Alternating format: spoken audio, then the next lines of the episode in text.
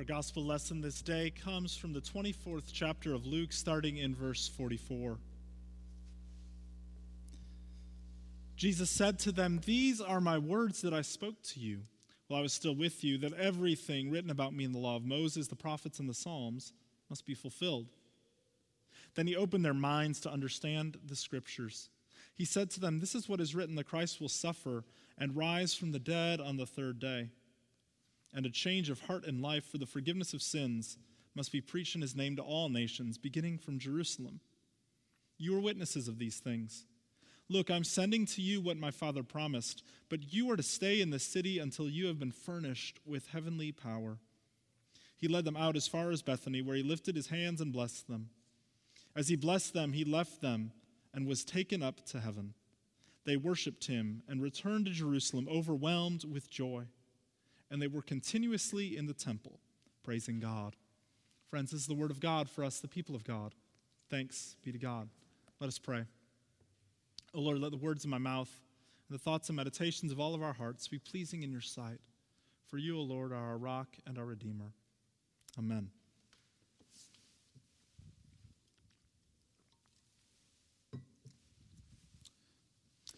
Over the last year or two, I have had some strikeouts when Laura and I sit down to watch an actual movie. I'll mark something on Amazon or Hulu that I see, telling her that it looks like a fun romantic movie. I'll admit I give in to the romantic comedy sometimes. I like that you can kind of tell how the story is going to go. I like that it's programmed and that they'll end up together in the end. But it seems like some of the movies that pop up for me as recommended like to mess with this formula and we don't like that one bit. There have been a few occasions where we sit down to watch the movie, and the first 10 minutes or so are so incredibly depressing that it's hard to imagine that this is a romantic comedy at all. Sometimes there's redemption, yes, but rarely do you finish the movie and say, that was nice.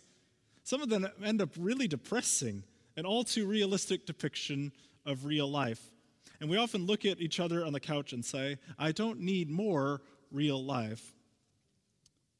In our story today about Jesus' ascension, the disciples surprise me. I feel like the disciples should be at least a little bit melancholy, if not sad. After all, Jesus ascended into heaven, never to return to them, or at least they don't know when. This is kind of final, not the way the story was maybe supposed to go.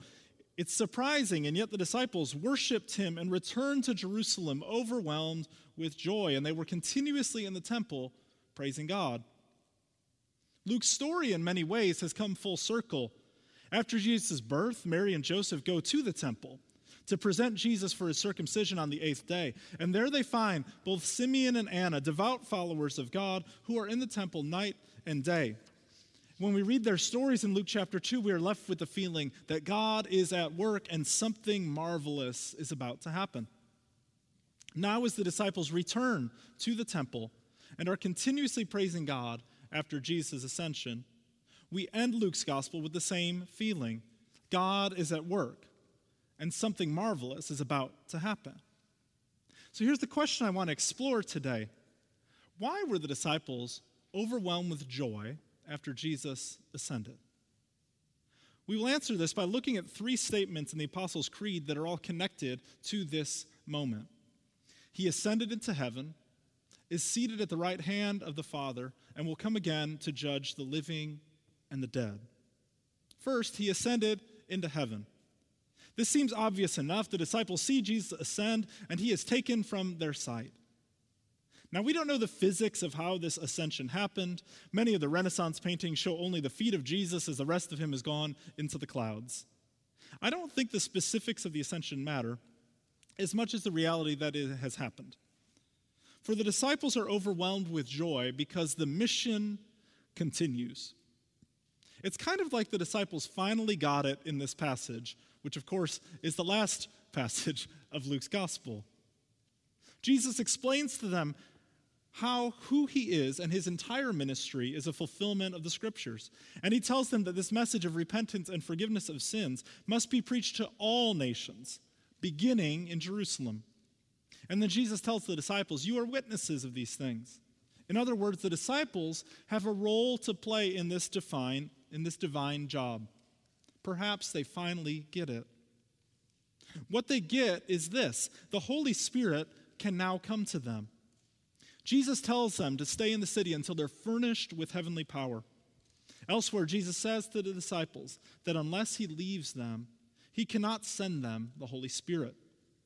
Fred Craddock says it this way The disciples are not dejected and downcast by the departure of Christ, nor do they look longingly back to Galilee and the life they knew before he called them to follow him. Instead, they look for the power from on high, and in this hope, they return to Jerusalem and to the temple, full of joy and blessing God. In a sense, this story is not really about the ascension. We have 10 verses of scripture here, and the actual part about the ascension takes up half a verse. This story is about how God makes space for the other persons of God. In other words, the Son ascends so that the Holy Spirit can come onto the scene. And in Luke's way of understanding the Holy Spirit, the Holy Spirit's role is empowering the church for its mission in the world. The mission of Jesus does not stop with his ascension, rather, it has the potential to exponentially expand. And we know that's what it's going to do. The disciples will have the power of the Holy Spirit to begin the work of the church. And this work is nothing short of proclaiming the saving and reconciling work of God to the entire world. Since this mission continues and the disciples have a key role to play as witnesses, they aren't sad at all. They are overwhelmed with joy. Why else were the disciples overwhelmed with joy after Jesus ascended? I think it has to do with this reason. Now God can relate to everyone on earth. You see, for as long as Jesus was on the earth, God's mission in the world would be centered upon him. But now, through the work of the Holy Spirit, God's, God's work could spread throughout every believer and witness of Jesus. The Holy Spirit, in a sense, democratizes God's work and uses every follower of Jesus to do it. Jesus commissions the disciples then in this text, proclaiming that the repentance and forgiveness of sins is for all nations. God's plan all along has been to offer repentance and forgiveness of sins to all nations. The intent of blessing Abraham was that he would be the father of many nations, that his descendants would be as numerous as the stars in the sky. Ultimately, this is the purpose of God to bring salvation to the entire world through Israel. And now that Jesus has ascended, the Creed says that Jesus is seated at the right hand of the Father. Jesus has now brought humanity into the heavenly control room.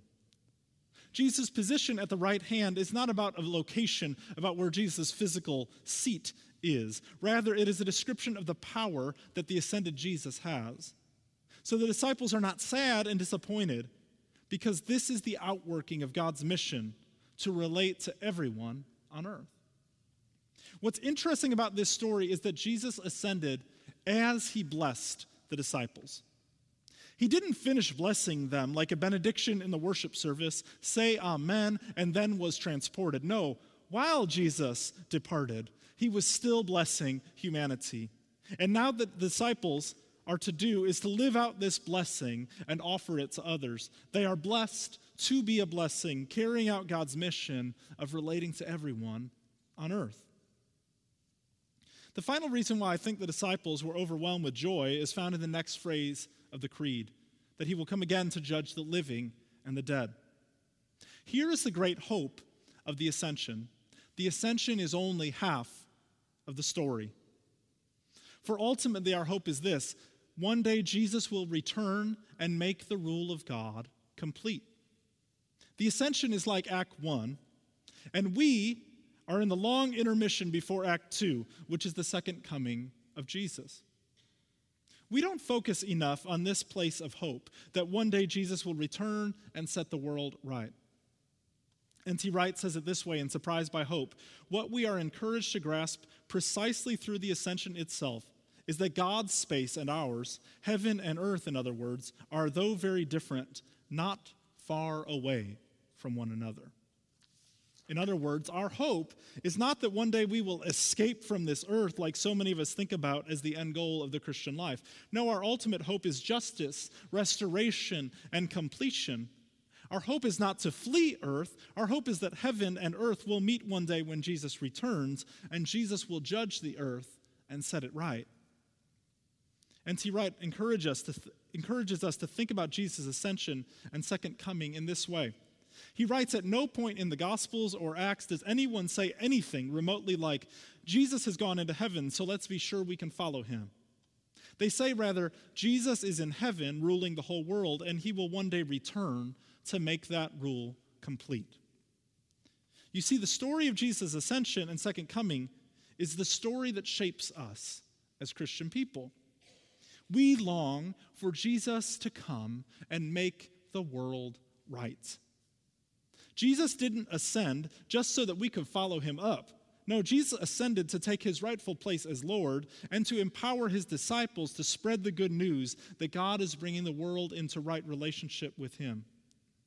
The only way we have any hope is because Jesus ascended and Jesus will return. Without Jesus ascending, the Holy Spirit's power would not be distributed and released in the world. And without Jesus coming again, the ascension would just be an escape from the earth. The story that shapes us, friends, is that Jesus came to this earth to fulfill God's mission of reconciling the world to God's very self.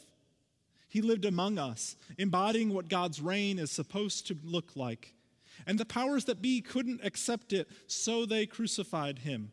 And Jesus rose from the dead, showing that he has the power once and for all over death.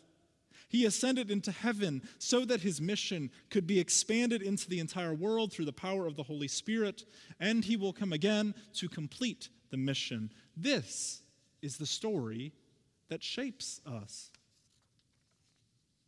My wife and I found those romantic comedies way too depressing. Their story was not compelling, it was depressing and hopeless. So we moved on to superhero movies. For the story of superheroes is kind of our story as Christians. Good will always get the last word. Even when there is massive conflict and it seems like evil is winning the day, good always prevails. In a superhero story, what you see in the world is not all there is. Sort of like Jesus ruling now from the heavenly control room. And in a superhero story, good will always prevail. You don't know exactly when, but you can be confident that the good guys will win. He ascended into heaven, is seated at the right hand of the Father, and will come again to judge the living and the dead. This is the shape of our story, and we in turn can be overwhelmed with joy. For God is at work, and something marvelous is about to happen. In the name of the Father, and the Son, and the Holy Spirit. Amen.